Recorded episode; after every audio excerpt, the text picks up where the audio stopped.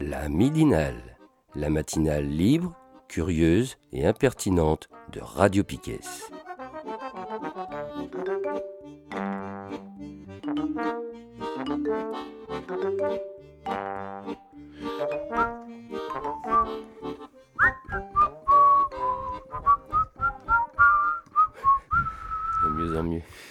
Siffle de mieux en mieux. Et bonjour à tous et à toutes pour cette midinale du 13 mars 2023. Vous êtes sur Radio Piquet, C'est du direct. c'est ça. Et autour de la table aujourd'hui, nous sommes pour l'instant deux. Ouais, mais on, on sera quatre en tout à l'arrivée. Voilà. Donc il y a moi-même Pedro et, Et- Seb. Salut. Et voilà. Et de quoi qu'on va parler de beau dans cette première partie de revue de presse. Oh, bah je sais pas, au hasard, euh, de la réforme des retraites, Oh putain, ouais. un truc qui fâche du moment. Ah ouais, c'est ça. ouais. Le truc qui chouine tout le monde, même les syndicats euh, réformistes. C'est un truc de fou. Ouais, attention, l'orange bloc est dans la rue, Manu. Donc, euh, bon, alors, euh, par contre, on peut attaquer, on peut se faire un petit résumé un peu de l'activité. euh, de ce qui, s'est passé déjà peut-être au Sénat, non? Comment Ouais. euh, c'est super comment la discussion entre guillemets a eu lieu cette semaine? Ouais.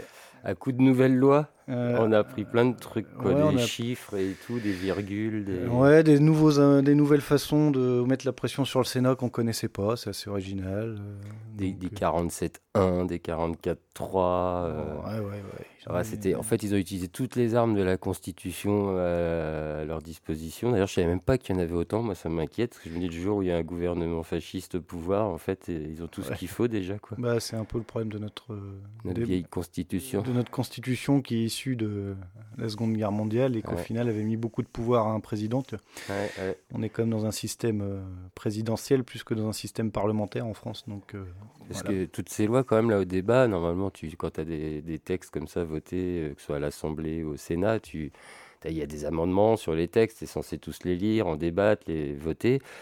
Et là, entre le 47.1 et le 44.3, en gros, ça a limité. À un moment, c'était, euh, bah non, en fait, euh, les amendements, on les lit plus à partir du moment où tu as deux avis contradictoires. Ok, donc c'est vite fait, quoi. On n'en parle pas pendant trois plombes.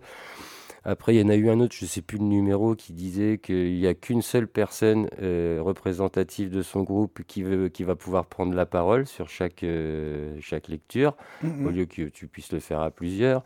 Et puis, ils ont dégainé le 44.3 qui a fini par dire, bon, écoutez, en fait, euh, maintenant, vous allez voter le texte dans son intégralité, en une fois, point barre. On arrête de- donc, on fait une lecture, tout droit, et on vote, quoi. Ouais, tout en sachant que, bien sûr, la droite, euh, qui est majoritaire au Sénat, elle en a profité pour rajouter quelques amendements un peu dégueulasses. Oui, sur les, premières, euh, les premiers articles, quoi. Ouais. c'est ça, c'est ça que j'ai, Alors, en gros, ils ont voté l'âge, euh, le décalage de l'âge, oui, ça c'est bon. 62, Voilà. 64, ça Ils fait. ont instauré, alors j'ai rigolé en voyant cette mesure, un CDI senior. Oui, Alors le CDI senior, pour ceux qui connaissent pas, c'est comme le CDI jeune, sauf que c'est pour les vieux. voilà. Et en gros, ce serait un CDI où on exonérerait de cotisations sociales les boîtes. Voilà. Voilà. Donc, encore euh, des, des, des fonds qui vont pas rentrer dans les caisses de la Sécu. Donc euh, on, on en revient toujours à- au même débat. hein. Euh, tout ce qu'un patron et, un- et le patronat appellent des charges, ce sont des cotisations sociales. Et que dans notre système social, les cotisations sociales, ça sert à le faire fonctionner. Voilà. Donc euh, en ce moment, on parle de quand même, parce qu'on va revenir quand même, allez, on va refaire un peu de pédagogie, euh, c'est toujours bon.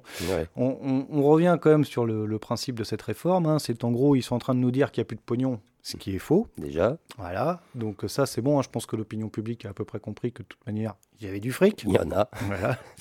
Je pense que personne connaissait le corps il y a deux mois et maintenant tout le monde a lu leur compte rendu et tout le monde a Mhm. fait mais ils nous prennent vraiment pour des cons. Mhm. Voilà, Tout le monde est au courant que Total, SNCF, tout un tas de boîtes se fait des milliards de... c'est ça. et qu'on les taxe toujours pas à bonne hauteur. Oui, bah, par exemple, là, il n'y a pas longtemps, il y a les compagnies d'autoroutes. euh, il y a eu un petit. Ah oui, eux ça, aussi, ça a un peu chié, ouais, parce qu'ils ont fait euh, 3,8 milliards d'euros de bénéfices l'année dernière Ouais. et ils ont reversé 3,2 milliards la vache. En dividendes. Ok, ils ont gardé 600 millions pour les investissements, c'est ça? Et là, je suis tombé sur une vidéo d'un député PS, là j'ai oublié son nom, euh, qui était assez intéressante parce qu'il se faisait interroger par tout le docta euh, libertarien et libertaire de BFM. Et puis à un moment, il pose la question, le mec, bon, bah alors on fait comment maintenant euh, pour, pour délocaliser une autoroute. et là, je te jure, les mecs, ils restent cons, ils sont là, mais de quoi ils parlent? Mais Il fait, bah ouais, comment on fait là? Parce que vous nous dites que le problème des charges, c'est que les boîtes délocalisent. Bon, on fait comment pour délocaliser une autoroute? Et là, ça vaut 10 parce qu'ils restent tous, on dirait des poissons rouges dans un aquarium. Ils font, hein, mais de quoi ils parlent et tout? Et, donc là, il sort ces chiffres-là. Il sort, bon, bah voilà, 3,8 milliards de bénéfices. Rappelons que les autoroutes sont d'abord à la base construites par l'État avec les impôts. Et qu'après on fait des concessions parce que soi-disant c'est mieux. Mhm. Donc on a bradé aussi au passage les autoroutes euh, aux sociétés privées.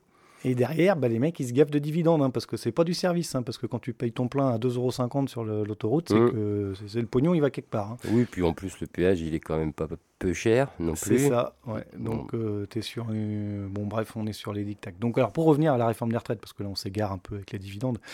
Donc, en gros, ouais, euh, ils nous font passer cette réforme en disant qu'il n'y a plus de pognon, ce qui est faux, qu'on bosse pas assez, ce qui est faux qu'il n'y a plus de fric dans les caisses. Bon, après, il faut voir où est le pognon. Hein. On sait bien. Maintenant, je pense que tout le monde est assez informé pour savoir les milliards où ils coulent à flot et que c'est pas vers nous. Et donc, ouais, on a vu euh, raccourcissement du débat à l'Assemblée nationale à coup de 47-2. C'est ça, le raccourcissement? Euh, euh, Ouais, c'est 47. Ah, à l'Assemblée nationale? Non, ça c'était au Sénat. Je sais plus. Enfin, 40... 47-1, je crois que c'était pour limiter les. Ah oui, 47-1, c'était les deux semaines. Euh, je... Non, ça c'était. Oh là là, ils nous perdent. Ils, nous perdent. Il y a tellement.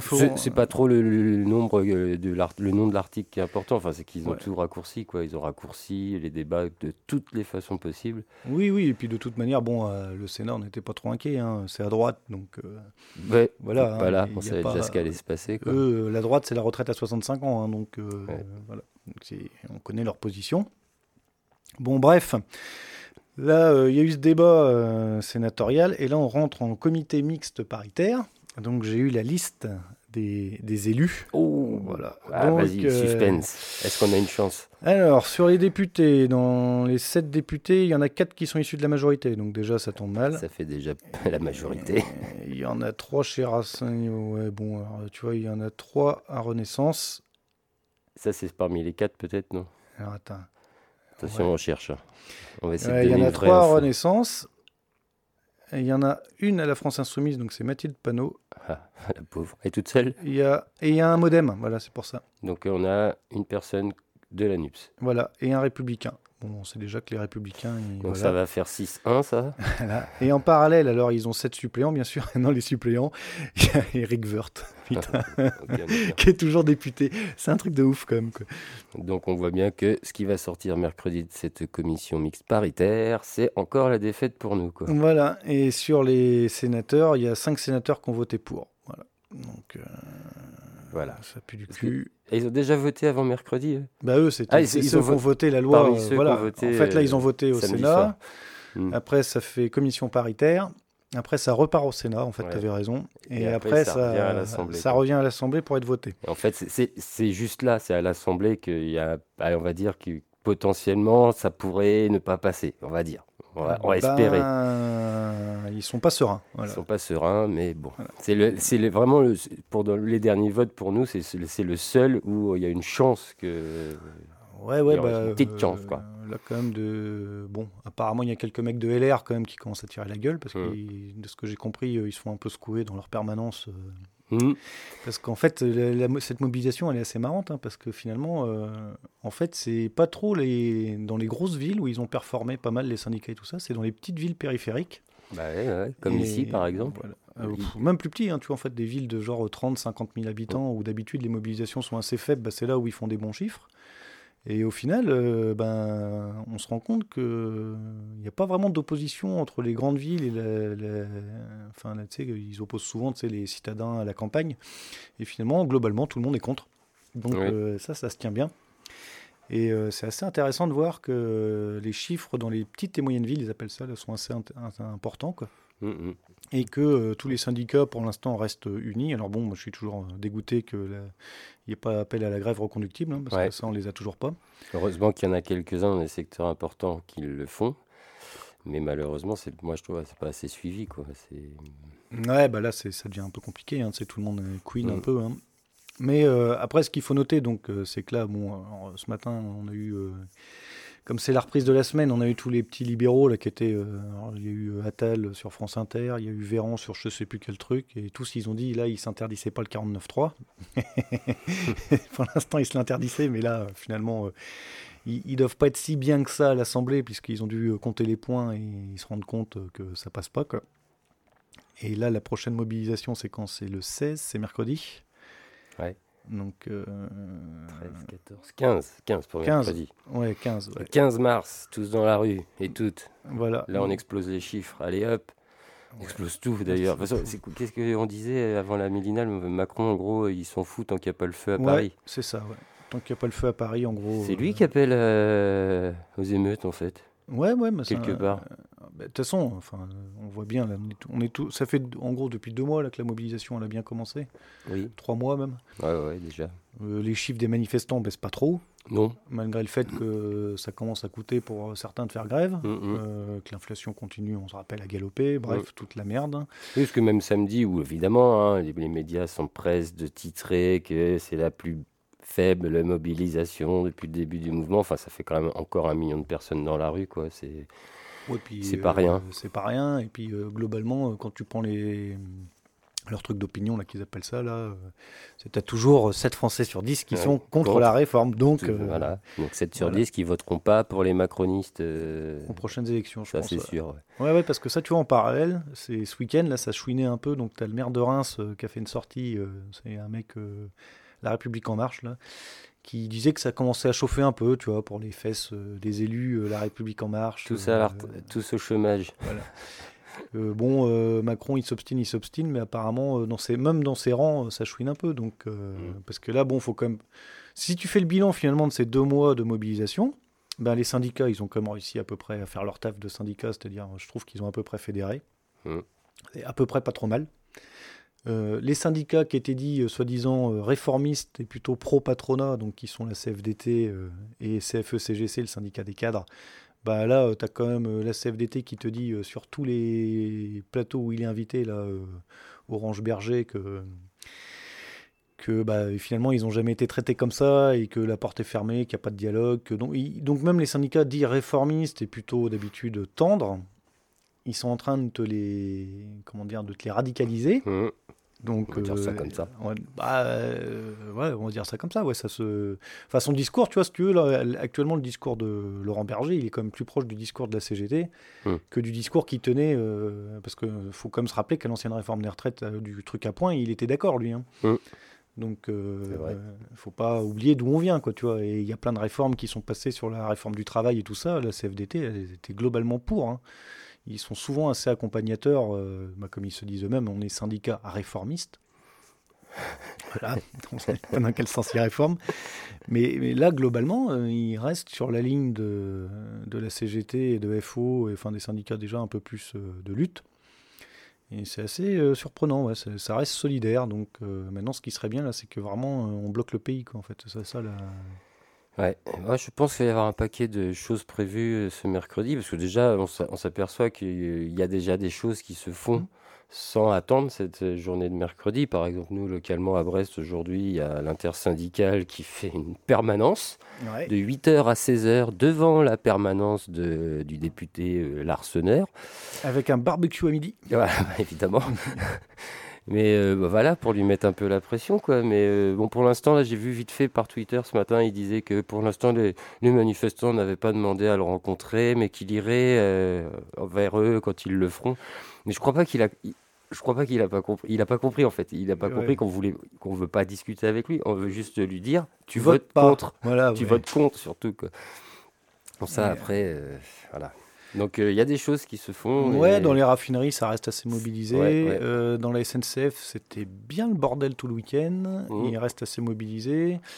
Après, euh, au niveau euh, EDF, euh, bon, c'est pareil, ils sont assez mobilisés. Ils font pas mal de coupures de courant euh, ciblées là ou d'opérations. euh,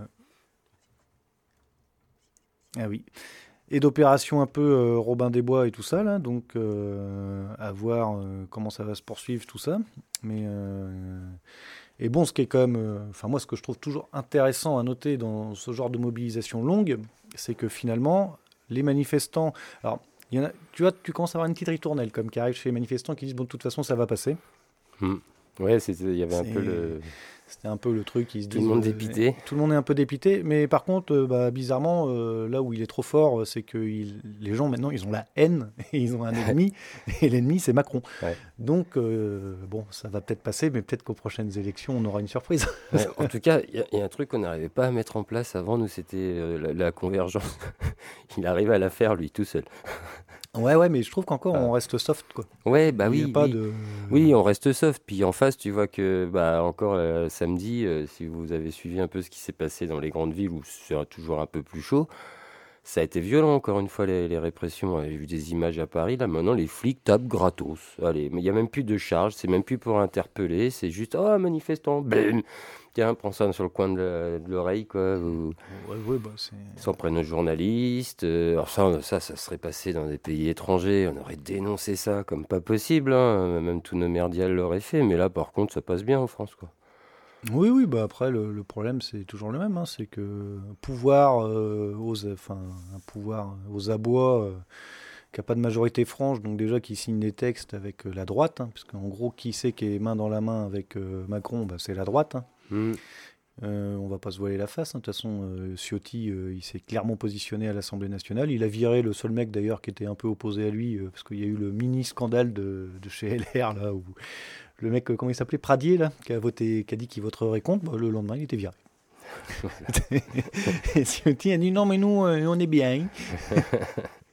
Je suis un petit nazi, mais on est bien. voilà. Mais et ouais, non, mais là, ils sont quand même pas si sereins que ça, ouais, parce qu'ils sont pas sûrs d'avoir une majorité, euh, même au, niveau de. Enfin, de toute façon, ils sont pas cons. Je pense qu'ils ont les remontées terrain qui puent du cul. Ils savent que s'ils passent cette réforme, de toute façon. Enfin, le, problème, en fait, c'est que là, c'est comme disait un autre euh, syndicaliste dont j'ai oublié le nom c'est que s'ils arrivent à faire passer celle-là, ce qui arrive derrière, c'est pire. Bah oui. Voilà. Donc, euh, parce que là, on parle encore d'une. Là, ils ont un projet encore une réforme travail. Mmh. Une, autre Voilà, une autre, parce qu'on n'a pas assez réformé le monde du travail. Non. Il y a encore trop de chômeurs possibles. C'est ça. mais, mais là, il disait, bon, pour faire plaisir aux syndicats, il ferait peut-être un truc un peu plus social. Ah bon?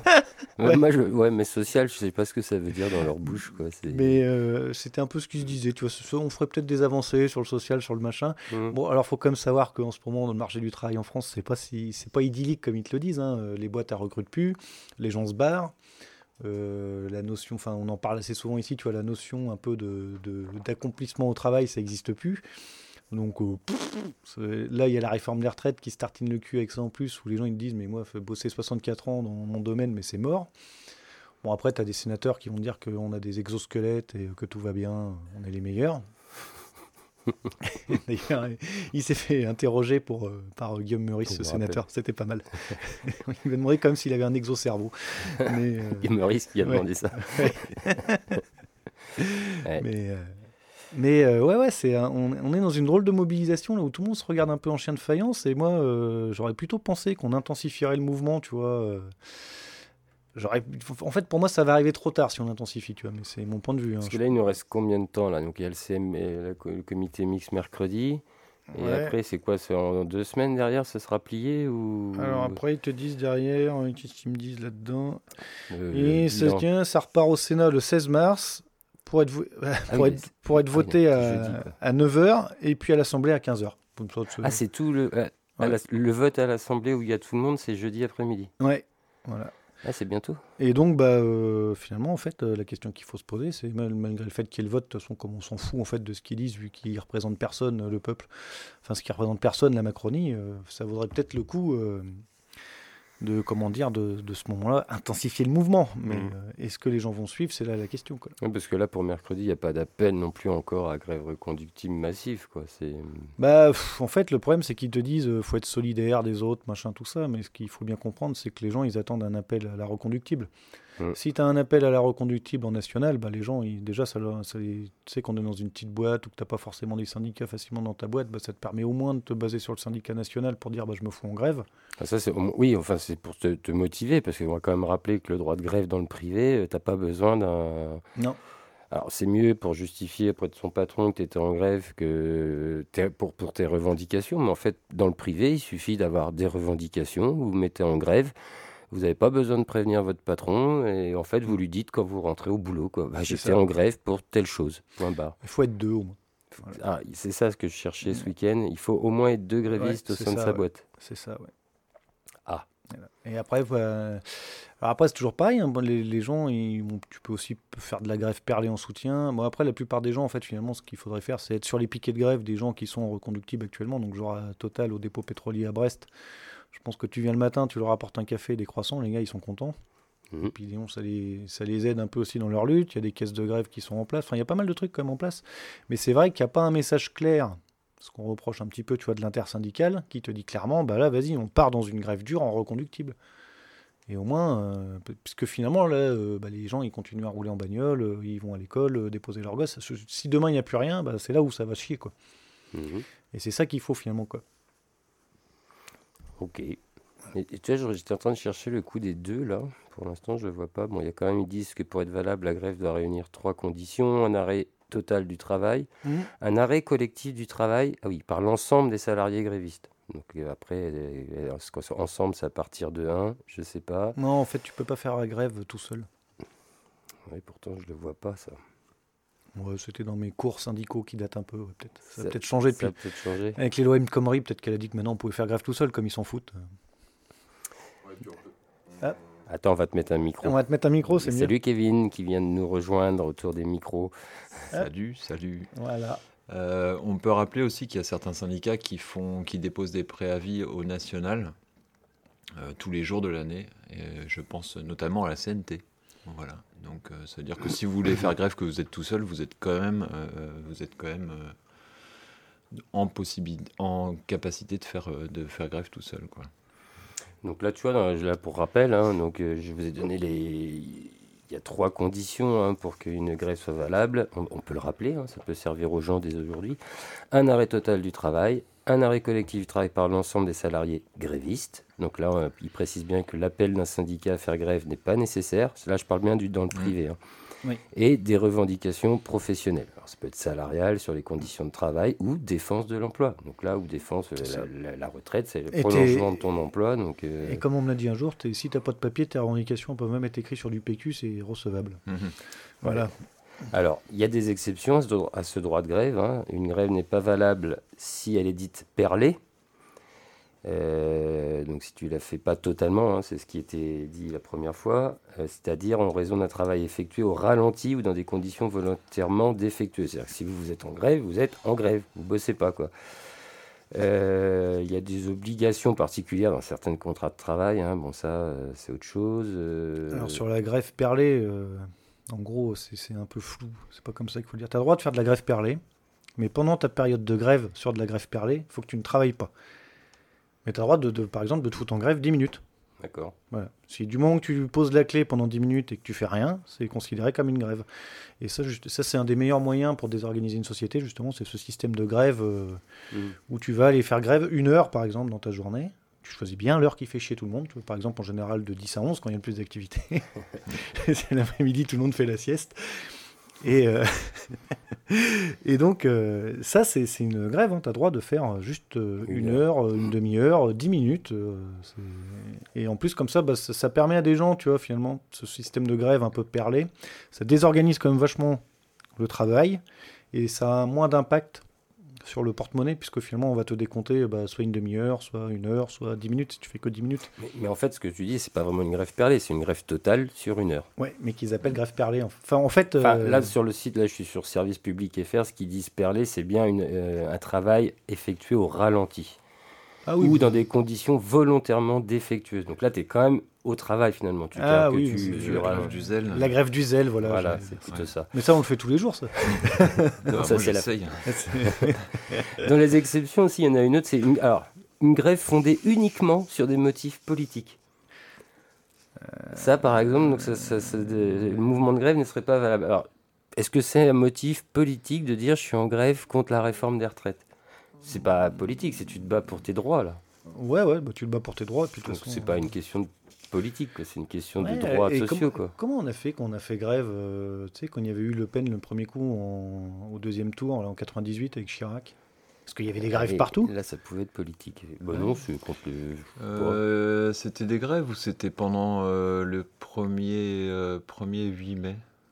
Non, c'était l'entre-deux tours entre Le Ouais. Pen et Chirac qui avait quand Ouais. même eu pas mal de contestations. Les bahuts, moi je me rappelle que j'ai pas fait beaucoup de cours à cette époque-là, que les bahuts ils étaient fermés, euh, que tout était bloqué, il y avait des blocus devant les bahuts, euh, il y a eu pas mal de défilés quand même dans mes souvenirs. Je sais plus sous quel contexte. Bon, bref, c'est pas grave. C'est. Mais bon, après, le service, euh, les trucs de l'État, de toute façon, tu peux te torcher le cul avec, hein, puisque, comme. euh, Rappelons combien il y a de condamnés dans ce gouvernement, enfin, de mise en examen dans ce gouvernement, et puis. Euh, on peut dire que la loi ne s'applique euh, pas à eux, donc pourquoi tu l'appliquerais à toi-même? Bon, on va, on va continuer à rappeler le- le- le- comment on fait une, grève dans le secteur privé. Donc, dans le secteur privé, un mouvement de grève peut être déclenché à tout moment. Les salariés qui veulent utiliser leur droit de grève n'ont pas à respecter de préavis, contrairement au public. Une grève est légale même si elle n'a pas été précédée d'un avertissement ou d'une tentative de conciliation avec l'employeur. Donc jusque-là, c'est cool. Quoi. Les salariés ne sont pas obligés de respecter un délai de prévenance avant d'entamer la grève. Donc, tu- au boulot à 10h, d'un seul coup, ça te- il y a un truc qui ne te va pas, paf, grève, je dégage. L'employeur doit cependant connaître les revendications professionnelles des salariés au moment du déclenchement de la grève. Donc c'est quand tu te barres en grève, tu dis hop, c'est pour ça. Ouais, t'envoies un mail, quoi. Voilà. Donc euh, ouais, tu l'as pas prévenu, tu dis ça y est, je suis en grève quoi. Et les salariés ne sont pas obligés d'attendre le refus, le refus de quoi? De leur employé, de leur employeur de satisfaire leurs revendications pour entamer la grève.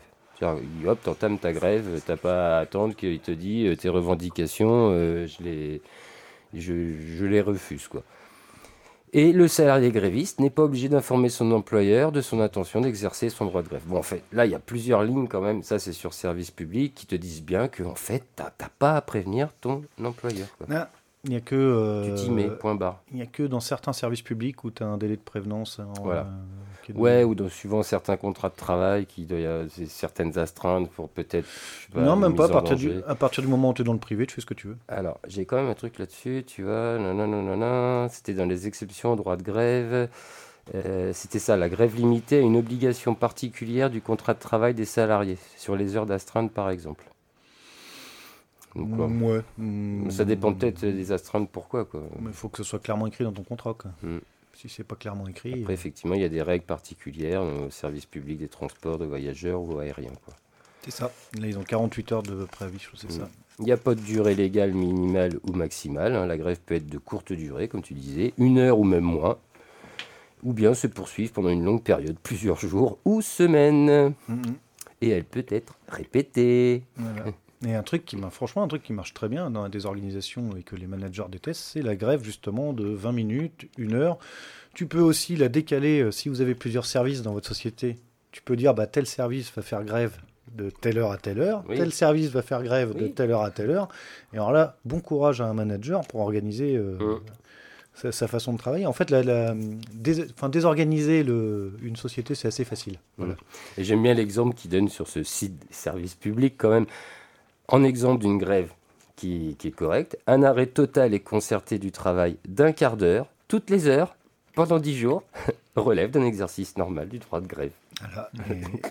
Et, ça, ça les fait- et, alors ça, tu vois, ben, bizarrement, j'encourage les gens à faire ça.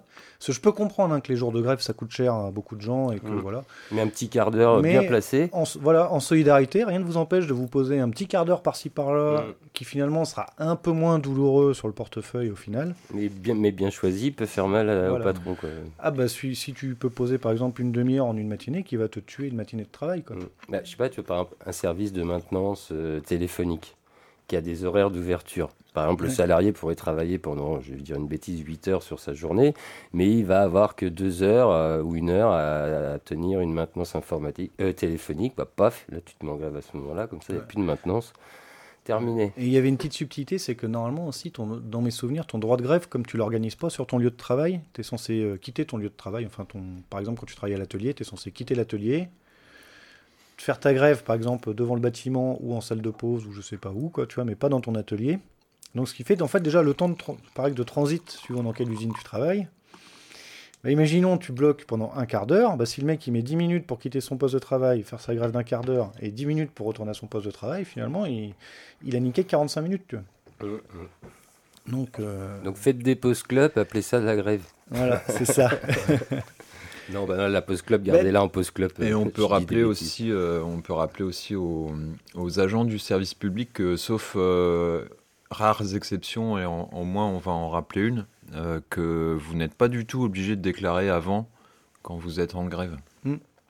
Euh, et, ça, c'est un truc assez important parce qu'on attend, enfin, parce que la hiérarchie a tendance à l'oublier ou a tendance à diffuser des messages comme quoi il faut bien annoncer qu'on est en grève, ce qui est complètement faux en tout cas en ce qui concerne les collectivités territoriales. Euh, et pourquoi est-ce que je parle de ça? Parce que en fait, il n'y a que certains secteurs du public qui sont soumis une déclaration obligatoire de grève et notamment, euh, notamment l'éducation. Et quand on nous remonte des chiffres euh, à 14 heures de la, fin, du, du, taux de, du taux de grévistes dans, le, dans la fonction publique, il faut savoir que c'est pipeau, parce que c'est basé justement uniquement sur ces, euh, sur, ces quelques, sur ces quelques secteurs, et on sait notamment que, le, que celui, le, la journée de grève de la semaine dernière n'a pas été beaucoup suivie par l'enseignement. Le, par qui fait partie des, euh, des, secteurs qui sont obligés de se déclarer, euh, de se déclarer en grève. Donc, pour, euh, pour vous rejoindre, continuez, à, continuez à désorganiser un petit peu le, vos, vos, services et ne, surtout ne déclarez pas en avance que vous êtes en grève. Ça fera qu'il y, y, aura des chiffres moindres, de toute façon, il y aura des chiffres moindres au niveau des, des, des journaleux, mais on, s'en fout un peu. Quoi. le but, voilà. c'est voilà, de faire mal au patron, mmh. c'est de faire mal au mmh. gouvernement, c'est pas les chiffres des, ah journaux. Bah, mmh. En fait, dans le, dans le, public, il faut juste qu'un syndicat ait déposé 48 heures à l'avance un préavis de grève. Après, pour les gens eux-mêmes, ouais. ils n'ont pas besoin de prévenir qu'effectivement, ils vont faire. Euh, sauf, euh, sauf, sauf, le médical et, euh, et l'éducation. Et peut-être aussi les, transports, les transports, publics, ouais. les voilà. transports de voyageurs et aériens, comme il disait. Mais de toute manière, enfin, il y a une de ces passes qui peut passer clairement quand tu es dans un rapport de force sur des conflits comme ça qui sont un peu longs, c'est qu'à un moment, si l'économie tu leur mets un gros coup d'arrêt, ou si tu fais de toute manière, c'est vers ça qu'il faut aller. C'est bloquer l'économie, parce qu'en fait, c'est ces putains de patrons qui diront à Macron Bon, maintenant, t'arrêtes tes conneries, et ta réforme, tu la zappes. Et finalement, il n'y a que qui va écouter, hein, parce que nous, il nous écoute, c'est bon, on a bien compris qu'il n'écoutait plus, ou alors, si, comme le disait un de ses proches conseillers, il écoutera quand il y aura le feu dans Paris. Donc, euh, mm-hmm. si on en est là, si c'est ça le, le, vote, ou si c'est ça, après, quand, tu sais, quand on parle de problèmes de représentativité ou de citoyens qui votent plus et machin et tout ça, bon, on va rappeler ça aussi, parce que moi j'aime bien le rappeler. Il y a la moitié des électeurs de Macron du second tour de la dernière présidentielle qui ont voté contre le Front National. Voire presque plus de la moitié, je pense même. Donc, qui n'ont pas voté pour son putain de programme. Quoi. Mm. Voilà, ils ont fait barrage euh, au FN et. Euh, et là, euh, ce, ce, dialogue là, de dire que c'était dans son programme et machin et tout ça, ça devient euh, insupportable. Quoi. As mmh, juste, mmh, quand, quand, il dit ça, tu as juste envie de lui foutre trois tartes dans la gueule et de lui dire Putain, mais oh, t'as sorti quoi en juin 2022 là, Que t'étais bien conscient que les gens qui avaient voté pour toi, ils n'avaient pas voté pour ton programme?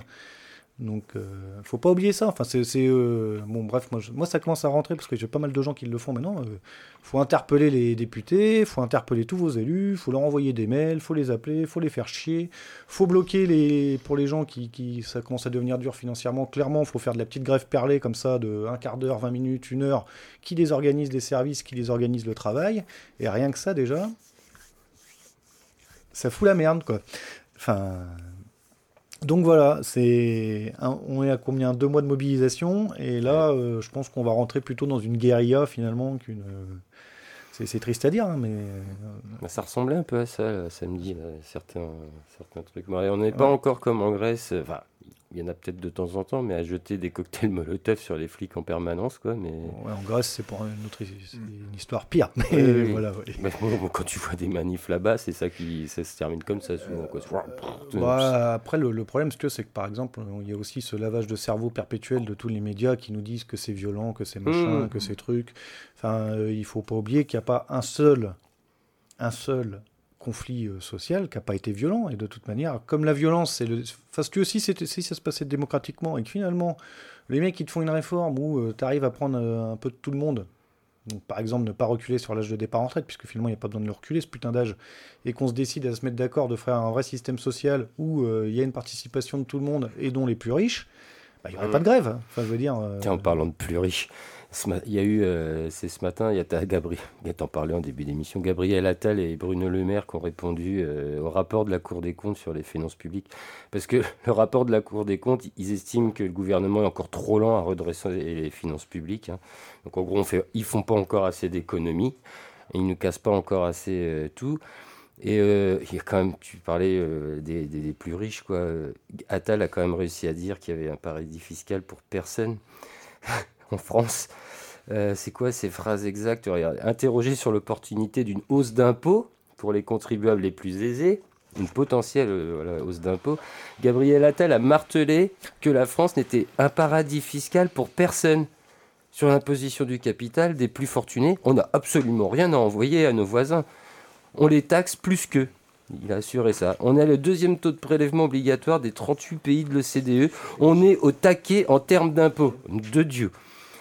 Bah pas assez apparemment. euh, Et on s'en fout de ce qui se passe dans l'OCDE. On te dit qu'il y a du pognon à aller chercher, va le chercher quoi. Et va le chercher là où il est quoi. C'est les- donc non, c'est pas assez taxé quoi. Ouais, et puis sachant que, tu vois, enfin, quand tu parles de casse de service public, puisqu'on est dans cette casse-là perpétuelle, il y, avait une, il y a eu une très bonne émission ce week-end justement là-dessus euh, sur France Inter qui parlait de la casse dans les zones, euh, en fait, dans les zones périurbaines et euh, campagne en fait, et qui te met, et il y a un gars qui avait fait une super étude là-dessus et que ça te mettait en corrélation les casses du service public avec la montée du Front National. Ouais. Donc en fait, tu vois, c'est un putain de cercle vicieux. Ce qui s'est passé entre 81 et 88, euh, j'ai eu une Ouais. discussion à la maison là-dessus hier où on regardait les, euh, les- le taux de vote pour euh, Jean-Marie Le Pen en 81, qui était, je crois, oral et pâquerette encore euh, en dessous des 1%, et en 88, il passe à 14%. Et je me suis posé la question, mais qu'est-ce qui s'est passé entre 81 et 88 pour que le, le FN fasse un bon pareil, quoi? Et euh, bah, en fait, c'est ça, c'était de la, la casse économique qui avait eu lieu, et bah, les gens euh, se sont mis à voter euh, Le Bah, en masse, quoi. euh, ouais. Mitterrand aussi, hein. Enfin, donc il y a Nico qui vient nous rejoindre. Ouais. mais- alors les gens, je vous rappelle le principe de la radio. Quand on fait de la radio, on parle dans un micro, sinon ça sert à rien. Allez, un petit taquet au passage. Salut. Non, mais je, je débarque. Ah oui. Désolé. Et il parle la bouche pleine en plus, Ouais, putain. ouais, là là là là là là. Aucun, aucun respect. Radio pour, euh, moderne. les gens qui font de la radio ici. On respecte plus rien. Mais ouais, voilà, donc euh, bilan un peu euh, en demi-teinte, moi je trouve, là pour l'instant. Ouais, ouais, Mais- On est un peu vénère. hein. Moi, j'ai passé un week-end un peu vénère. euh. Ouais, moi ça va, j'étais loin de ça. mais- Ouais. Euh, dans cette revue de presse, je pense que là, pour aujourd'hui, on a à peu près Ouais, presque on- tout dit. On a tout dit, je pense. sur cette réforme de retraite est en cours. Et... Ah, moi j'avais un truc. Ah bah ouais, mais c'est trop tard, Nico. Et euh, on avait un deuxième sujet. Alors comment on le fait euh, Je sais que toi, Kevin, tu étais venu avec un sujet sur... euh, je sais pas si tu es prêt à en parler aujourd'hui. J'étais venu avec deux sujets en fait. Carrément. Ouais. T'as tout ça dans tes poches, toi. Enfin, deux sujets qui se recoupent, même un gros sujet, on va dire, en trois parties. Voilà. Ouais. Donc je sais pas si on fait une pause. euh, à quelle heure vous avez commencé d'ailleurs Euh, midi Ou- 15, ça va. Midi Ouais. 15. Est-ce que vous voulez faire une petite pause pour qu'on se briefe Le euh, temps qu'on se briefe, que, on fait Ouais. ça. on finit la brioche et puis euh, on se boit un café quoi. On fait comme ouais. ça. Tu mets une petite clope Ça, et... Ça se fait. On va faire notre grève d'un quart d'heure. Ouais, c'est ça, Ouais. c'est la grève perlée d'un quart d'heure. C'est Donc, pas une grève perlée. donc on fait quoi? Petite pause musicale? Ouais. Allez, ça marche. Alors on va écouter euh, Frustration People et Partir ou Rester. C'est des choix musicaux de notre ami Kevin. Parce que Parti au resté, c'est du Brigitte Fontaine, ça. Ouais. Et Frustration Pepper, t'as le nom du groupe? Non, C'est- Non, c'est frustra- le, le groupe c'est Frustration et le titre c'est Ah, Pepper Spray. Spray. Heureusement que là. Et pourquoi, euh, pourquoi est-ce que j'ai choisi ça? Bah, je, On va en parler tout à l'heure justement. C'est Euh, le sujet. Le, de- le pepper spray, de- c'est le gaz. euh, C'est le gaz poivre. oui. le gaz de poivre. Ouais. Ça Ah, roule. C'est de l'actu, ça. Allez, on met ça. À tout à, À l'heure. toutes.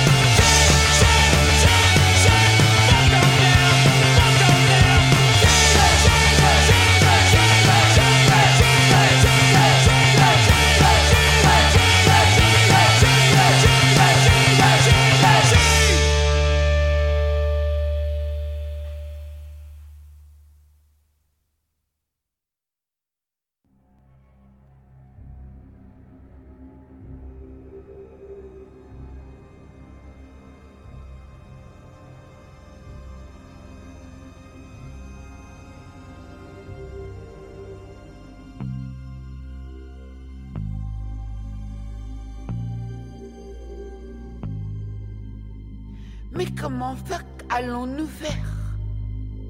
Belgique, Espagne ou Angleterre? Algérie, Écosse ou Mali? Égypte, Irlande ou Laponie? On va descendre dans la rue Lutter contre les du cru Et la peste et le choléra la comédie triomphera. Je veux l'Islande étincelante, les pays de miel et de mort, au populo doux et sauvage, avec un rire fin et sage. Mais comment allons-nous faire Belgique, Espagne ou Angleterre? On va descendre.